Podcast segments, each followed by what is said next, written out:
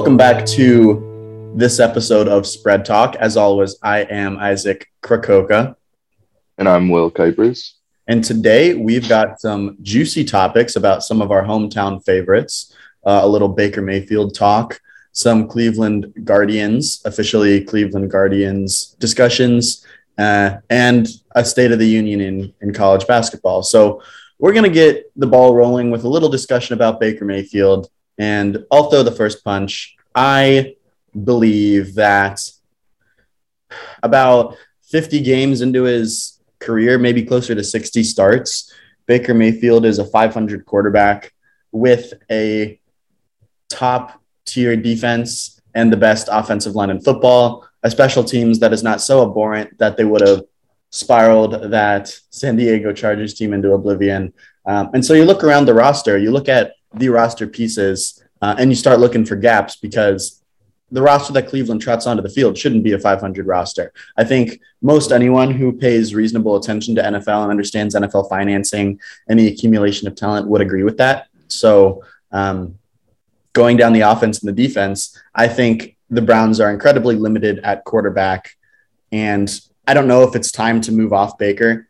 Um, but in a contract year, I think you got to start having those discussions about how much to pay Baker if you do, and whether or not you even should pay Baker. So I'm at the moment, as of November, uh, December 1st, excuse me, December 1st, 2021, I am in the camp of do everything you can in the offseason to trade or sign a top tier free agent quarterback, um, whether that is Aaron Rodgers, Russell Wilson, the writing's on the wall in Seattle, uh, or somebody else. Um, I think that's an option that Stefanski and the front office, uh, Andrew Berry, will look into. I think they'd be remiss to not look into it.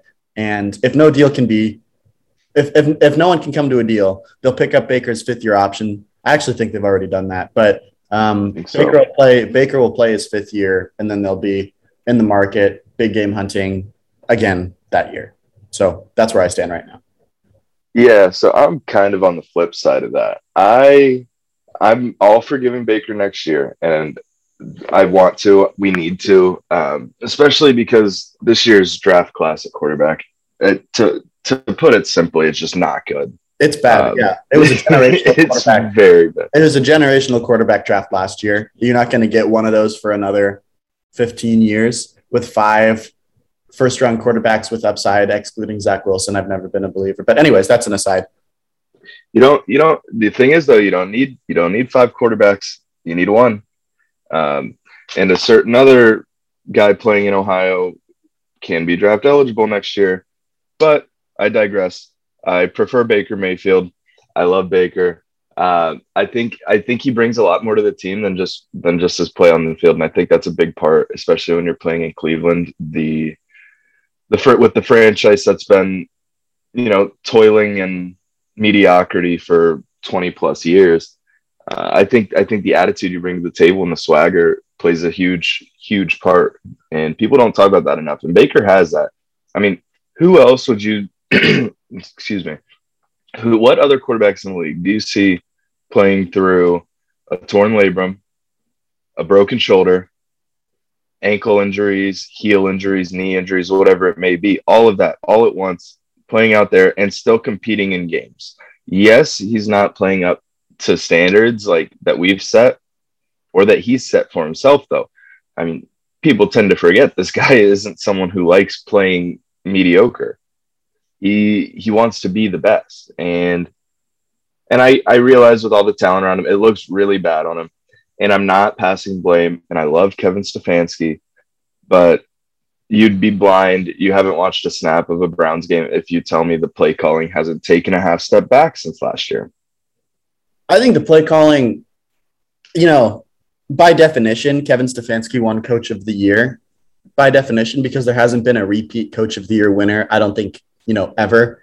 By definition, Kevin Stefanski is going to stay, but take a step back. That's just the law of averages. But I think that bailing on, not bailing, but ascribing blame to Kevin Stefanski coming off of a coach of the year campaign is ludicrous because, um, yeah, Baker's dealing with injuries, but every quarterback is dealing with injuries at this point in the season, and no one more than Baker. I get that. And if you watch a Browns game, the announcers will be sure to tell you all about his injuries. But Rodgers had a quote this week on the Pat McAfee show where he was like, um, he was going through that COVID toe, whatever, whatever that means. He's like losing hmm. circulation in his extremities. I have no idea. I all I know is he was on the field and played very, very well, and that's different than a torn labrum. But his quote on the show was that if you if you dress to play the game that you're getting paid lots of money to do, um, coaching staffs and teammates expect excellence. And so if you can't bring that on a game to game basis, you're setting your teammates up for failure and your team up for failure. Because right now, you can't tell me that a fully healthy Case Keenum wouldn't be as productive as Baker. Do you think a fully healthy Case Keenum with Cleveland's weaponry would have scored 13 against Baltimore? Because I do. Yes. I certainly do. I and think he would have scored 13, but that's it. No more. I still would have lost the game. Baker threw under 50%. Uh, his completion percentage was 48%. I think Case Keenum would be in the mid 50s. Admittedly, still not amazing for a starting quarterback, but would be more competitive in a one score game. And a lot well, of the yeah. throws that Baker was missing on, yeah, I mean, there are a couple drops, but there are a couple drops in every game from every skill position player. If a couple means five or six. Uh, sure. And Lamar Jackson threw four interceptions. So bad luck is going to be on both sides of the ball. You have to have a quarterback that can put it on the numbers. And oftentimes Baker was missing his throws, not because of drops, but because they were 15 yards away from a receiver's set of hands. So there comes a point where playing Baker right now is a bad idea. I still think a 50% Baker has more arm talent than Case Keenum. He has a quicker release. He has more pocket presence, more pocket vision, more mobility, all of that. But if you can't sling the football in the NFL when you're a quarterback, I I think that is the indictment on the coaching staff and the training staff. If you were to start levying blame, I think that the play calling has had to compensate for Baker's um, lack of physical ability right now, to put it kindly. And there should have been a point in the past two or three weeks when you look at the previous games that Baker has started. Um, they've lost five of his last six starts. They put up 16 points on the Lions. Um, they haven't scored over 20 points since the Bengals game, um, you know, right after OBJ was moved. So I don't see this as a potent offense going forward. He hasn't demonstrated that that will be the case. And I think there is a bit of an indictment on coaching and athletic training staff where there is some onus on them to say, you are not playing this week, get healthy because we need you to split with Baltimore. These are the two most important games of Baker's career, right? I would argue a division rival, same draft class vying for a playoff after you were uh, Vegas's pick to win the division, um, going 0 and 2 and looking physically incapable of throwing the ball down the field bodes very poorly for Baker's contract negotiations going forward. And I would argue that that'll be reflected in two years. So um, Baker could have taken the last two games off, and the dialogue and the narrative in Cleveland would have been, you know, provided Case Keenum lose loses, Baker is the guy. Baker needs to be back on the field, and then um, and then he would be in the second game against Baltimore. However, if Case Keenum won, then I think he would have been as competitive as Baker in this game. I think having the bye week coming off of a win puts less pressure on Baker to throw the ball 50 times when you know that you're going into the game with a split. So um, that's just my take on the Baker Mayfield situation right now. I think it's not in a great place. I think this is probably the worst he's looked, and admittedly because of injuries. But um, if you're shooting in the NFL, there's the expectation that you'll be able to go full force, run the full playbook every snap of the game. Otherwise, you shouldn't be in the game, right? So um, that's my take. Yeah, and so the what I'm saying about the play calling is you have the best offensive line in the league maybe maybe that drops down a few spots with the injury to Conklin, but you have the best offensive line in the league. You have the best running back room in the league, and that's not a question. I will never debate that. Um, and, and Baker's being tasked with throwing the ball 30 times a game.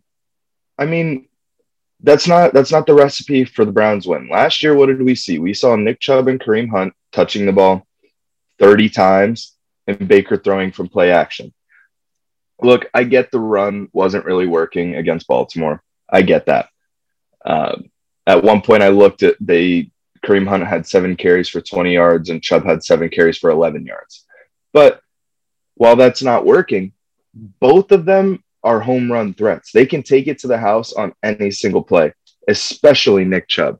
And not only that, they can both make it happen if they catch like a short pass. So the Browns have been Browns early in the season were a very screen heavy team. And I could be wrong. I haven't I didn't watch much of the Ravens game because I was at work. But what I watched, it was they were trying to push it downfield, push it, push it, push it, push it. And with all those injuries, that's not that's not a recipe for success. I think if you run the ball, you throw your screens, um, and you throw play action when you're going to take your deep shots, and you're, you're going to win games, and we're going to and you're going to put up you know 20, 30 points a game because we that's what the talent on the offense is built around.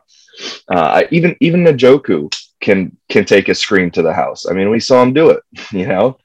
Um, which I also think he's an underutilized part of the offense. Uh, drops aside, he's such a playmaker, such a weapon to have.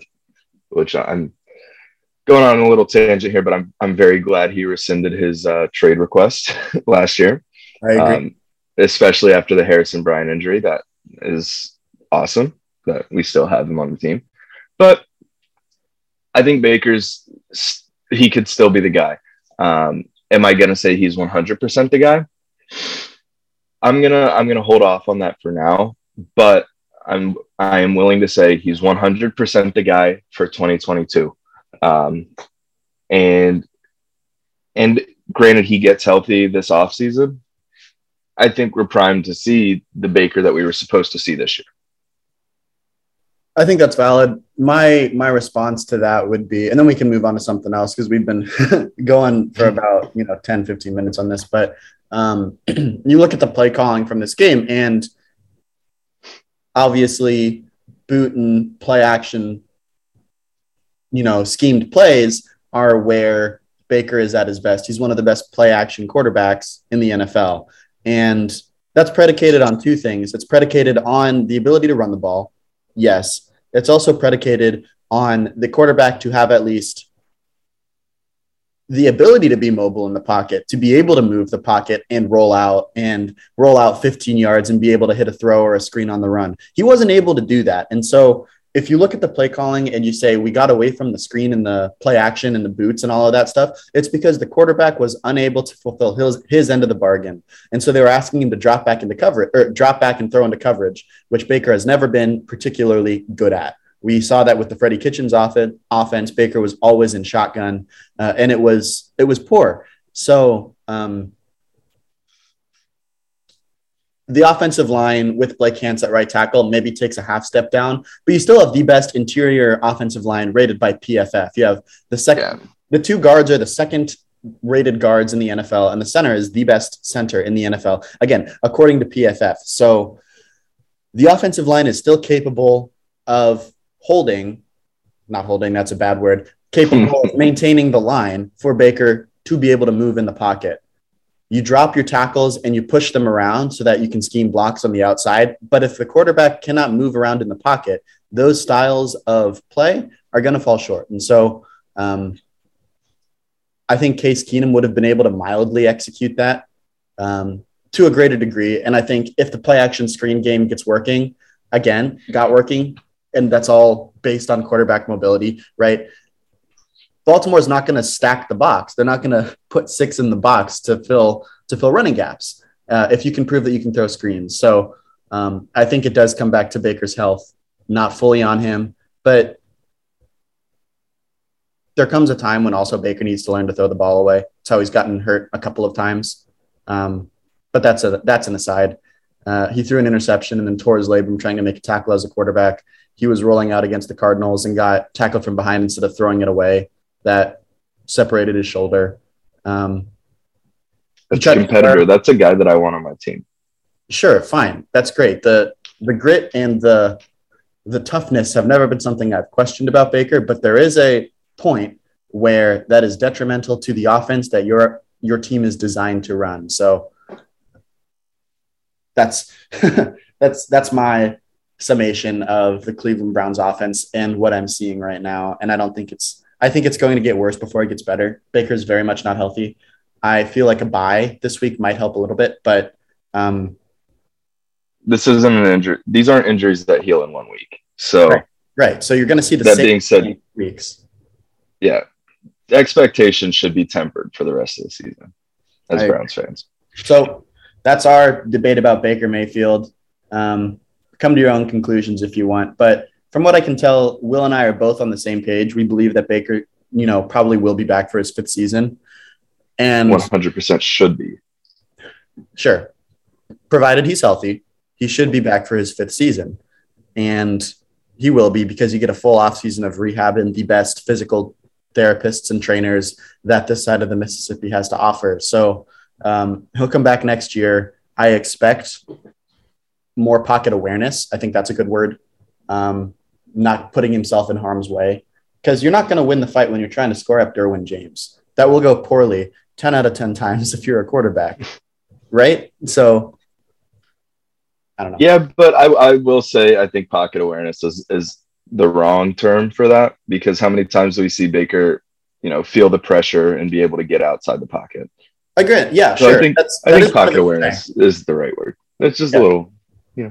Yeah, that is one of his strengths, but there there comes a time when in anything, in school, in finance, in relationships, in football, you realize what you're good at and then you try to be the best at it or be above your own ability. Um, I'm I'm pretty good at writing papers. I feel like I don't need to spend a week on prepping for a paper. I could do it in two days. But if I let that um, knowledge about myself and that self awareness tell me that I can write a paper in one night, I'm going to get it back and look at a C minus. So um, it's a bad analogy. Yeah. But, but my point is know what you're good at and make sure you stay good at it because you don't need to play hero ball as a non-run threat quarterback, which Baker isn't. He's not a run threat. He's a mobile pocket aware quarterback when he can play within himself. Yeah, I agree. Sometimes sometimes he's trying too hard.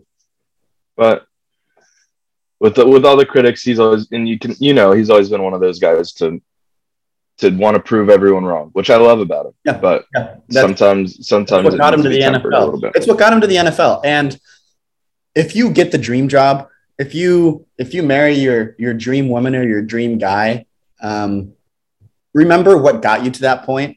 Baker got to that point with the whole chip on the shoulder, I'm an underdog mentality. You know, walk on, had to win the starting job at Oklahoma, went to the worst team in the history of football. Um, and so that got him to where he is today. And the fact that the Browns are competitive is a testament to Baker's character. So if you start to lose that, you lose who you are. If you're a guy and you like to go out and roll the dice at a casino because that's just the person you are. If you find yourself in the suburbs, two dogs and a kid that keeps throwing up in the middle of the night, that's not you as a person. So don't try and get outside of yourself. Know what you're good at, but make sure you stay good at it. I don't know. That's my take. Yeah, that definitely makes sense. And one thing the Dolans are good at is not spending money. And that trend has only continued in the in the free agency for the Cleveland Guardians of the payroll. Um, the Cleveland. They we brought back hard hitting catcher Sandy Leon on a minor league deal. Incredible. That's that's what I like to see. I actually those are the moves that win you championships. I remember watching a Sandy Leon home run. One of them, a single. yeah, those those are World Series contender type moves right there. Love it. But no, all jokes aside, very underwhelming offseason so far from the Cleveland perspective. From an overall perspective of a baseball fan, it's been crazy. It's been very crazy. Um, man, where to even start? Texas wants to compete. They decided they woke up one morning, decided they wanted to try to be good next year. Yeah. Um, and within the span of 72 hours or whatever, got Semien Seager and Jon Gray, which spent, I think is a very underrated pickup. They spent over $500 million on their middle infield, $500 million on their second base shortstop Panda. and if you're drawn from a hat, you know, best shortstops and best second baseman, Seager and Semien, I would argue, are both going to be in those respective hats. And putting them together will make for a lot of fun double plays. Um, and that'll be fine and dandy. And Texas will be interesting and exciting this year. But $500 million over eight or 10 years on their middle infield. That's crazy. That's, I mean, crazy good, I guess, if you're a Rangers fan who doesn't have the self awareness for baseball financing.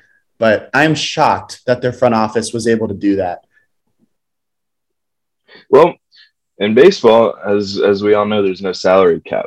So whatever the owner wants to spend, he'll spend. I mean, just I I was very close to saying a bad word right there. not going to do it while we're live. uh, but look at look at the Mets. Look at the Mets. Um, I mean, you know what's crazy to me? You, Max Scherzer will make more each of the next three years, in each year, forty three point three million, than the entire Cleveland opening day payroll of twenty twenty one, and that's before trading Eddie Rosario. That's before trading Cesar Hernandez and cutting even more salary. Uh, there are there are three teams right now whose payrolls are projected to be less in opening day 2022 than Max Scherzer. And you would have guessed Cleveland is one of them. Right. But the other two are also teams that you would guess, but because they're bad and don't have the talent worth paying, is Baltimore and Pittsburgh. Um, That's fine. Cincinnati's ruining it for the AFC North right there. but it's and that's, yeah. There is a there is a blueprint for winning a World Series as a small market team. You look at Kansas City in 15 and you look at Cleveland in 2016. I mean, they were 12 outs away from a World Series championship after Jose Ramirez put one in the short porch in the fifth inning against them against the Cubs, right? Amazing. In, in game five. Yeah. So there is a blueprint for winning as a small market team. That blueprint, however, is strongly predicated on all of your talent and all of the stars aligning all at once. And that's almost, you know, impossible. For Cleveland's team in 2016, Lindor and Ramirez and Tyler Naquin, despite his inability to catch the ball in game six in center field, if you if you recall, if you'll if you if you'll entertain me. Um, I don't think there's anybody in in the city of Cleveland that forgets that. Right, and um, and you have to make sure that your veteran arms in your bullpen stay solid. And Cleveland got hurt that year. Again, it's nobody's fault. I am not ascribing blame because Trevor Bauer cut his finger open, but when he pitched, he won his games. So say what you want. Trevor Bauer was available and he won his games despite having a bleeding finger. So I don't think that World Series is on Trevor because he went out and performed and balled. So if you get any injuries on your core of your team, if you're a small market organization, you can kiss it goodbye because if you mm-hmm. look at the Dodgers last year and if you look at, you know, other contenders at the trade deadline, if you experience injuries, if someone is eight and nine as a starter, um, they get moved or they get um, they get lent. They get a, a temporary replacement. You look at Manny Machado and Corey Seager that one year when the Dodgers made it to the World Series but didn't win. Um, there are countless other examples. Look at Atlanta's outfield this year. How are you going to replace MVP candidate and top five MB, MVP bet winner Ronald Acuna? you go out and you buy Joc Pederson and Eddie Rosario. Shout out the Cleveland Guardians of payroll for him. Jorge Soler too. Jorge Soler, who, you know, if you watch the World Series even at all, you know him. his impact was quite palpable. So there is a blueprint, but you know, in the Royals case, uh, Yordano Ventura and Alcides Escobar and all of their young talent had to stay healthy. There was not an alternative, and there was not a fill-in player that could replace their young talent that they weren't paying. Um, and so if any of that happens, you start hemorrhaging payroll. Yep.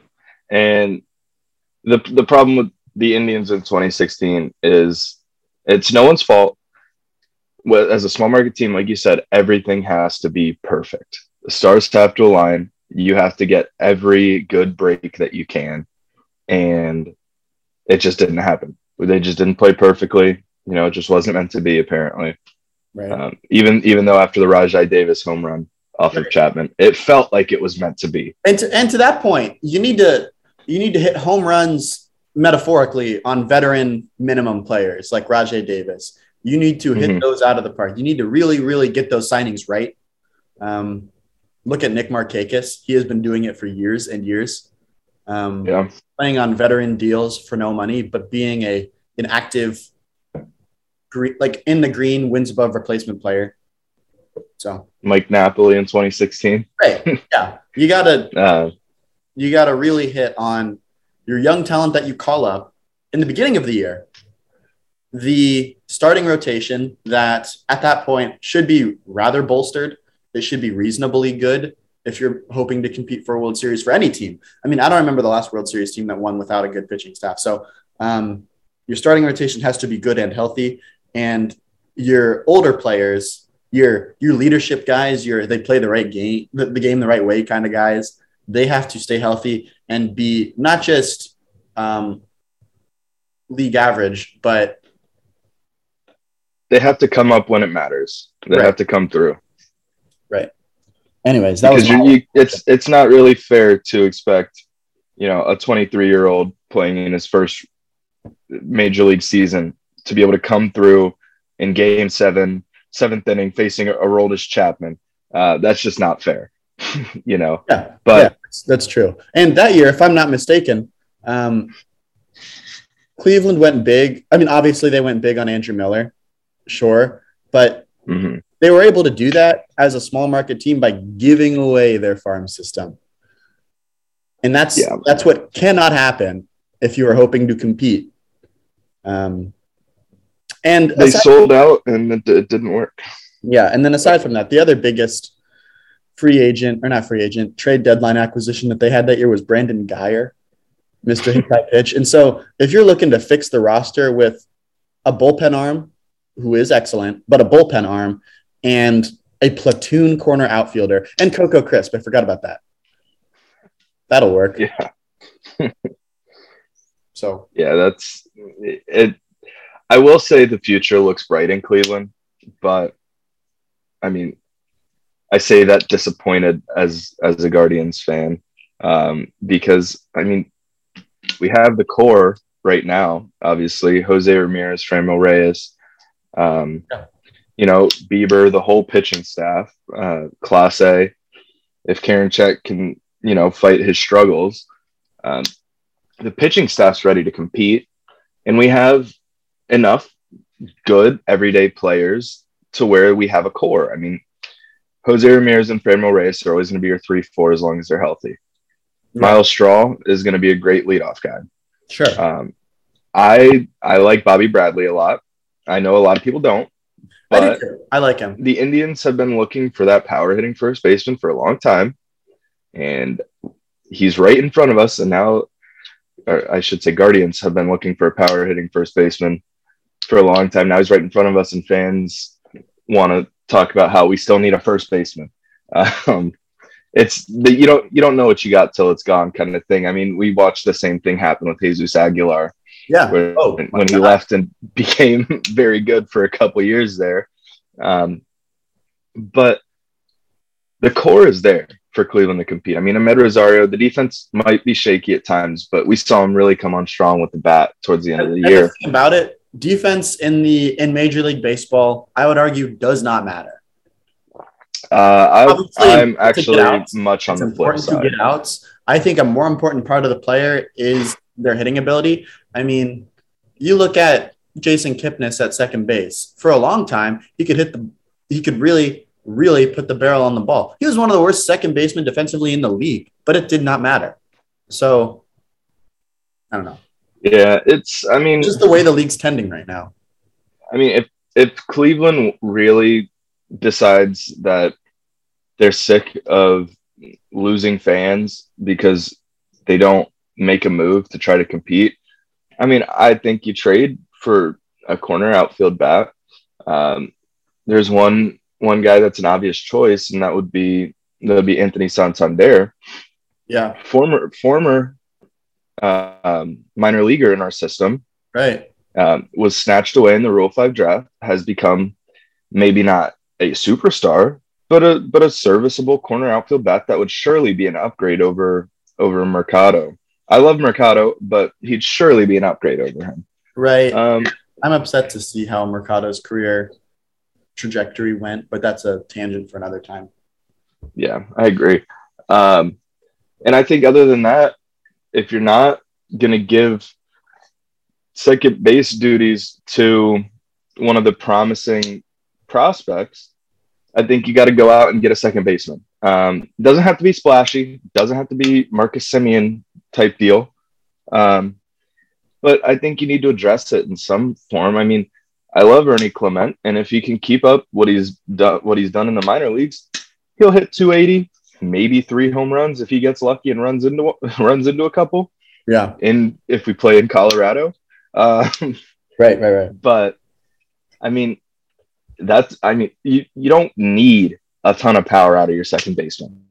Is it nice to have power from everyone in your lineup? Yes, but if you have a guy who can get on base, put the bat on the ball, low strikeout rates at second base, you're you're in good shape. I mean, uh, I wanted to see Owen Miller do well there, but I mean, I'm not closing the book yet. Not closing the book on him yet, but it was a shaky first uh first cup of coffee. First 60 to say the least. A reasonable sample size, yeah. Maybe even I mean, I think I think it's pretty obvious at this point um, next year, I think we see Nolan Jones. I think we see Gabriel Arias. Um, I, think I, think we see so Jimenez, Jimenez to get an extended look, a more extended look. Um, so I think I think it'll be fun to watch. I mean, a lot of talent in the upper levels of the minors too, and you can't forget. Um, I think he kind of alternates between one and two on our top prospect list. George Valera, um, he made it up to Double A at the end of last year, and was huge for the Rubber Ducks in the in the Double A playoffs. So, so I think the future is bright. I wish it was a little brighter, but um, I think I think Nolan Jones though in spring training, his problem really with playing the outfield is defense because he's a third baseman by trade. I think in spring training you see him get a lot of reps there, see if he's feeling a little better out there. And if he is, he's the opening day starter in left field. That's Put just him in corner outfield. He's going to have the Lonnie Chisenhall career trajectory. Um, I don't think Lonnie Chisenhall was ever a number one prospect, but no, it's just the whole third base to outfield pipeline. Yeah, whole argument. The Lonnie Chisenhall go 0 for 20, and then in the next week go 14 for 19 with five home runs and 18 RBIs. The streakiest that, game against Texas. oh, I remember five for five, three home runs, twelve three homers. Yeah. yeah, I remember. He was one of my favorite players to watch too, just because he was one of those you never know. You never know what was going to happen with him. yeah. So, anyways, uh, lots going on in the baseball world. Um, lots going on in college sports as well. We'll touch on some hoops here in a second, but um, I just want to mention real quick let's discuss some coaching carousel because oh geez the news is is hot this week on lincoln riley uh, accepting the job at usc in the middle of the night and then brian kelly a day later doing the exact same thing for lsu so um, and it's bizarre because there are probably eight maybe ten jobs in college football that are a a jobs and you look down the list Alabama, Georgia, Ohio State. I would say Clemson, despite this year. Mm. Despite this year, I think Clemson has put themselves in a position where they will always have a competitive coach, coaching hire. Um, USC, historically, um, Oklahoma, and am I missing anybody? Um, maybe the U, maybe the University mm. of Miami, historically.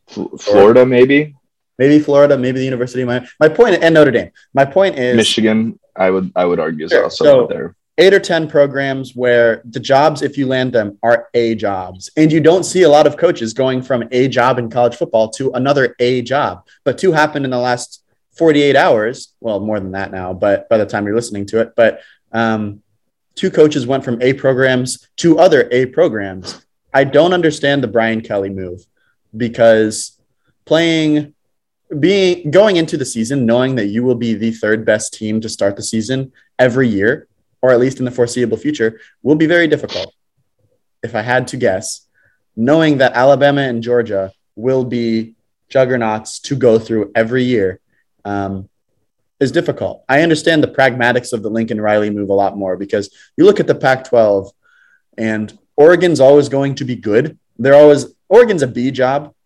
Oregon is a B to B plus job. Um, back in the day with Marcus Mariota, I would say they were probably an A job. Like in the early 2010s, they were probably an A yeah. job. But you look at the Pac 12 and again, historically, recruiting available, like recruiting availability in Southern California, no team even sniffs USC's magnitude.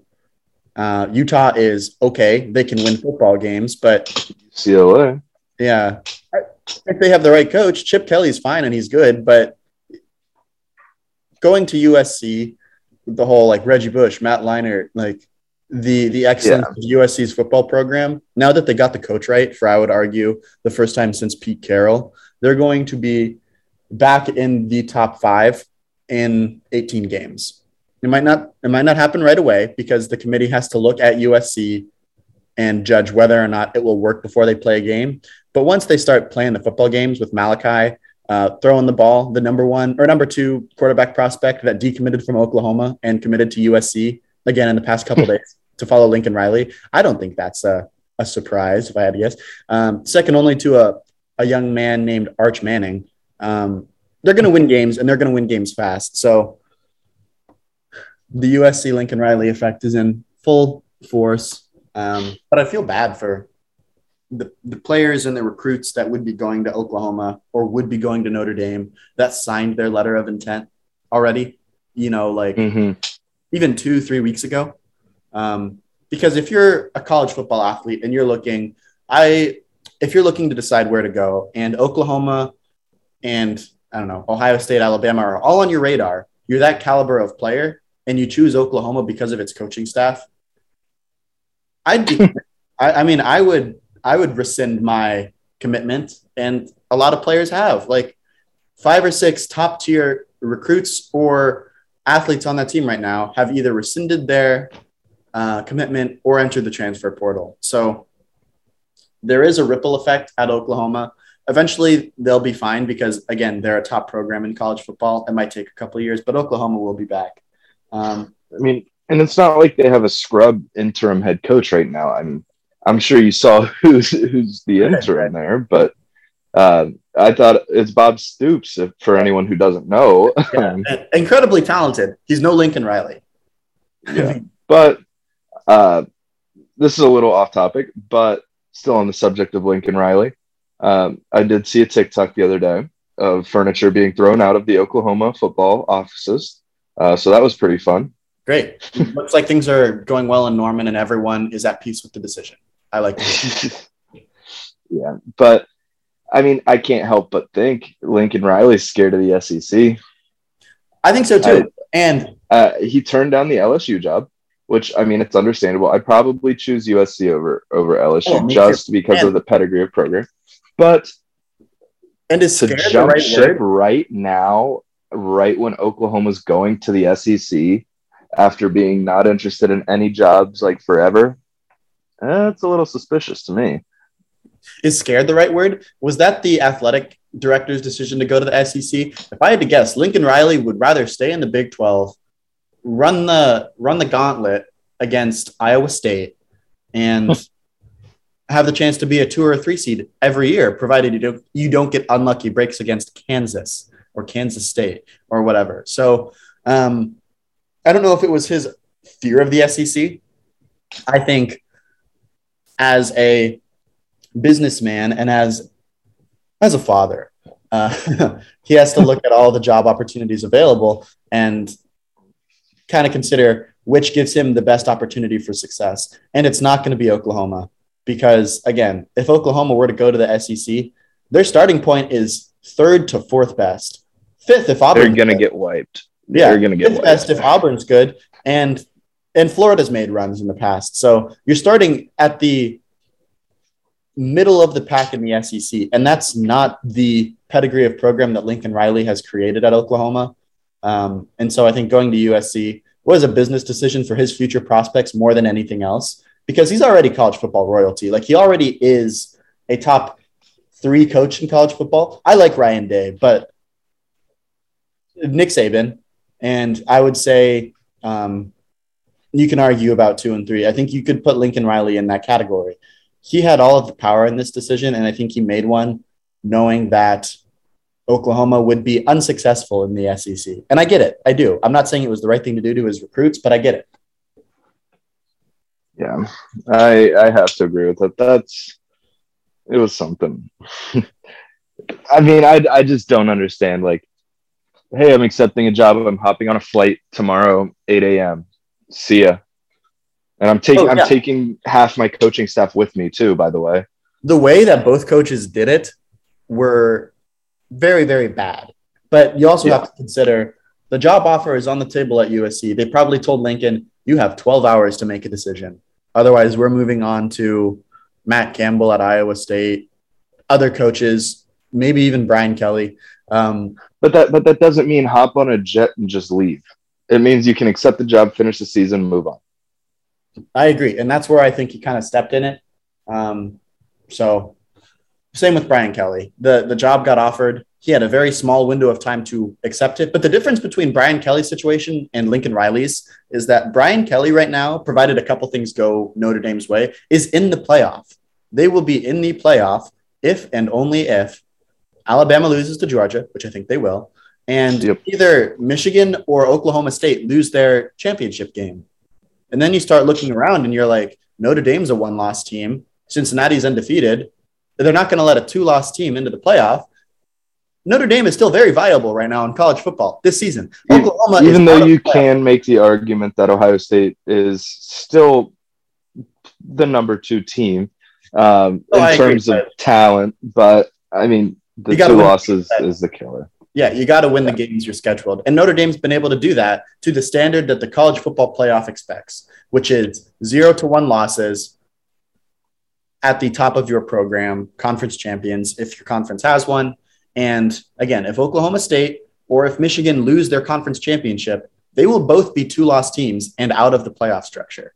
So Notre Dame is still very viable in college football, and Brian Kelly picked the worst time to um, to bow out for his yeah. players' sake. Again, I get taking the LSU job, I do, but um, yeah. But it, it doesn't mean hop on a jet and just dip. I, I agree. All right. So. But in terms of good college athletics news, um, if you're a fan of the Buckeyes in Central Ohio, yeah, um, yeah.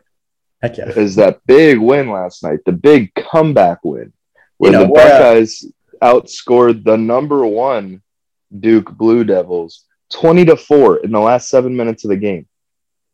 Yeah, if you, were to, if you were to tell me that in the last week of November, um, a talented Buckeye team would knock off a top ranked program in their respective sport, I wouldn't have gone to basketball beating Duke in Coach K's final year. Um, sorry, I wouldn't have. And uh, it's just, it's very interesting timing. OSU is coming off the loss to Michigan, which the University of Michigan wholeheartedly earned. They played. Yeah, they wanted it more. so much more.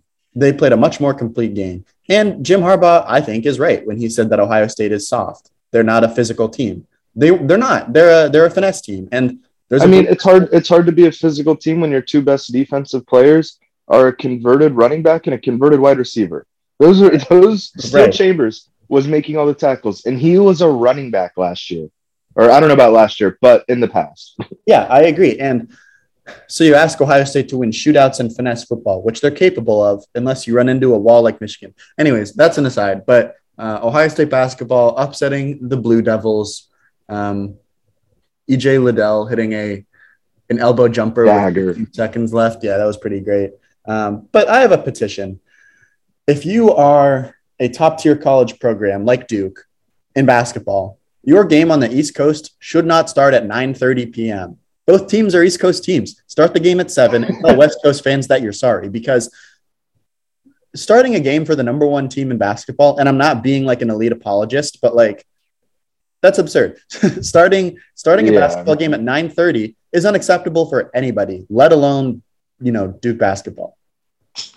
Yeah, it's I mean, you wouldn't be preparing to go to bed, but I mean, you'd be winding down your day at 9:30. I know I would be. Right, I, and that's where, that's where the fan base is that, night, but... and that's where the fan bases that matter to these programs live. The West Coast does not watch college football.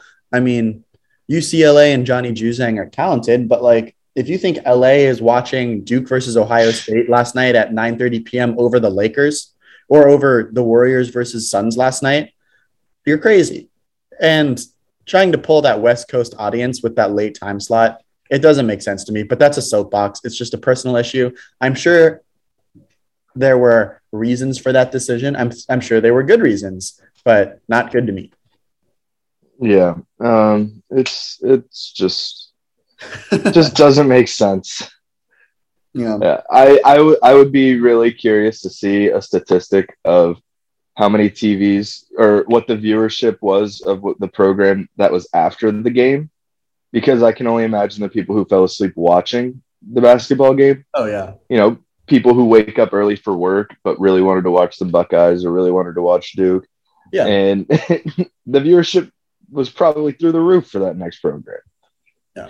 So, anyways, um, that's our little recap of college sports. Um, I think we did a pretty good job at hitting the main points that we care about. Um, Yeah. yeah, college basketball doesn't, to me, doesn't really start mattering until February, March. So, um, we'll have more basketball talk as the year progresses. But um, any things that you're looking forward to this week, weekend, Um, guys, or otherwise? I'm a nice a nice weekend where I can go into work on Sunday not worrying about missing a Browns game. oh yeah, that's, Um, that's a perk. to be fair, they haven't been there hasn't been much to really miss uh, the last few weeks, but oh man, the Cavs still look good. I mean, Uh, not oh, as good as they did yeah. starting the season. The, The Cavs, Cavs are, are surprising. fun. But also, you look at They're the fun. team that started the season and you look at the team now, where they had the lull was largely, I would When argue, Mobley got hurt, injuries. Mobley, Sexton, who I am unconvinced is a productive player on the court. He's an incredibly inefficient shooter, um, but he still provides a lot of athleticism on the defensive end as well. And Lauri Markkanen.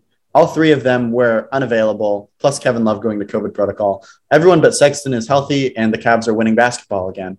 Um, last night against the Dallas Mavericks, which um, was a great game. Triple double from Luka, but Yeah. no win. All right. Yeah, I'm- Mobley. Mobley has been my rookie of the year so far when he's on the court. Agree wholeheartedly. What I'm looking It might be biased, but I don't think so. Right. What I'm looking forward to is Suns versus Warriors this Friday. I don't know what the lines are. I don't know what the prop bets are, but I would take Steph Curry's over on three point shots made, whatever that prop is. I would take the over because do you recall any time in Steph Curry's 10 year career where he played two bad games in a row? Nope. Right. So Vegas will set a line and it'll be 27 and a half points for Steph with six and a half for threes. Take the over. He will he'll heat up like a convection oven. And and I think the Warriors win that game and keep the spread. So that would be my one bet. Yeah, it'll be it'll be very entertaining. I will say, um, and I will say for anyone who's listening to this as their sports betting podcast, which is, self-described as one. Um, I don't have any specific picks, but I'm just going to say NBA is very easy. Um, throw a little three-teamer, all money lines, all big favorites. Yeah, Pretty you'll easy. yeah, you'll be able to get takeout that night. If you put 20 bucks on three big favorites, you'll get, you know, 35 return. You can go No, I mean, I mean, I've I've seen it before. Like you take, I mean, I did it last year. You take you take two two big favorites and fade the Cavs in a three team parlay, and you'll turn ten bucks into forty. And, Yeah, there you go.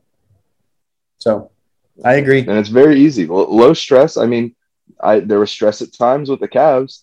Uh, there was one time they choked, I think, a five point lead in the last minute of the game to seal the win for me. But. There you go. Can't fade the Cavs this year, though. Cannot fade the Cavs this year. No, you can't They've been very good against the spread. They have been. They've been spread wreckers. Yeah. But sooner or later, Vegas is going to have to catch up on those Lions. And I agree. But right now they're worried will be gone. Um, anyways, looks like we're getting to the end of our of our episode. Um, hope you enjoyed. Hope you liked our little back and forth about Baker, some college news, some baseball news, and we will see you next time. As always, I'm Isaac. And I'm Will. Thank you for listening. Bye. Peace.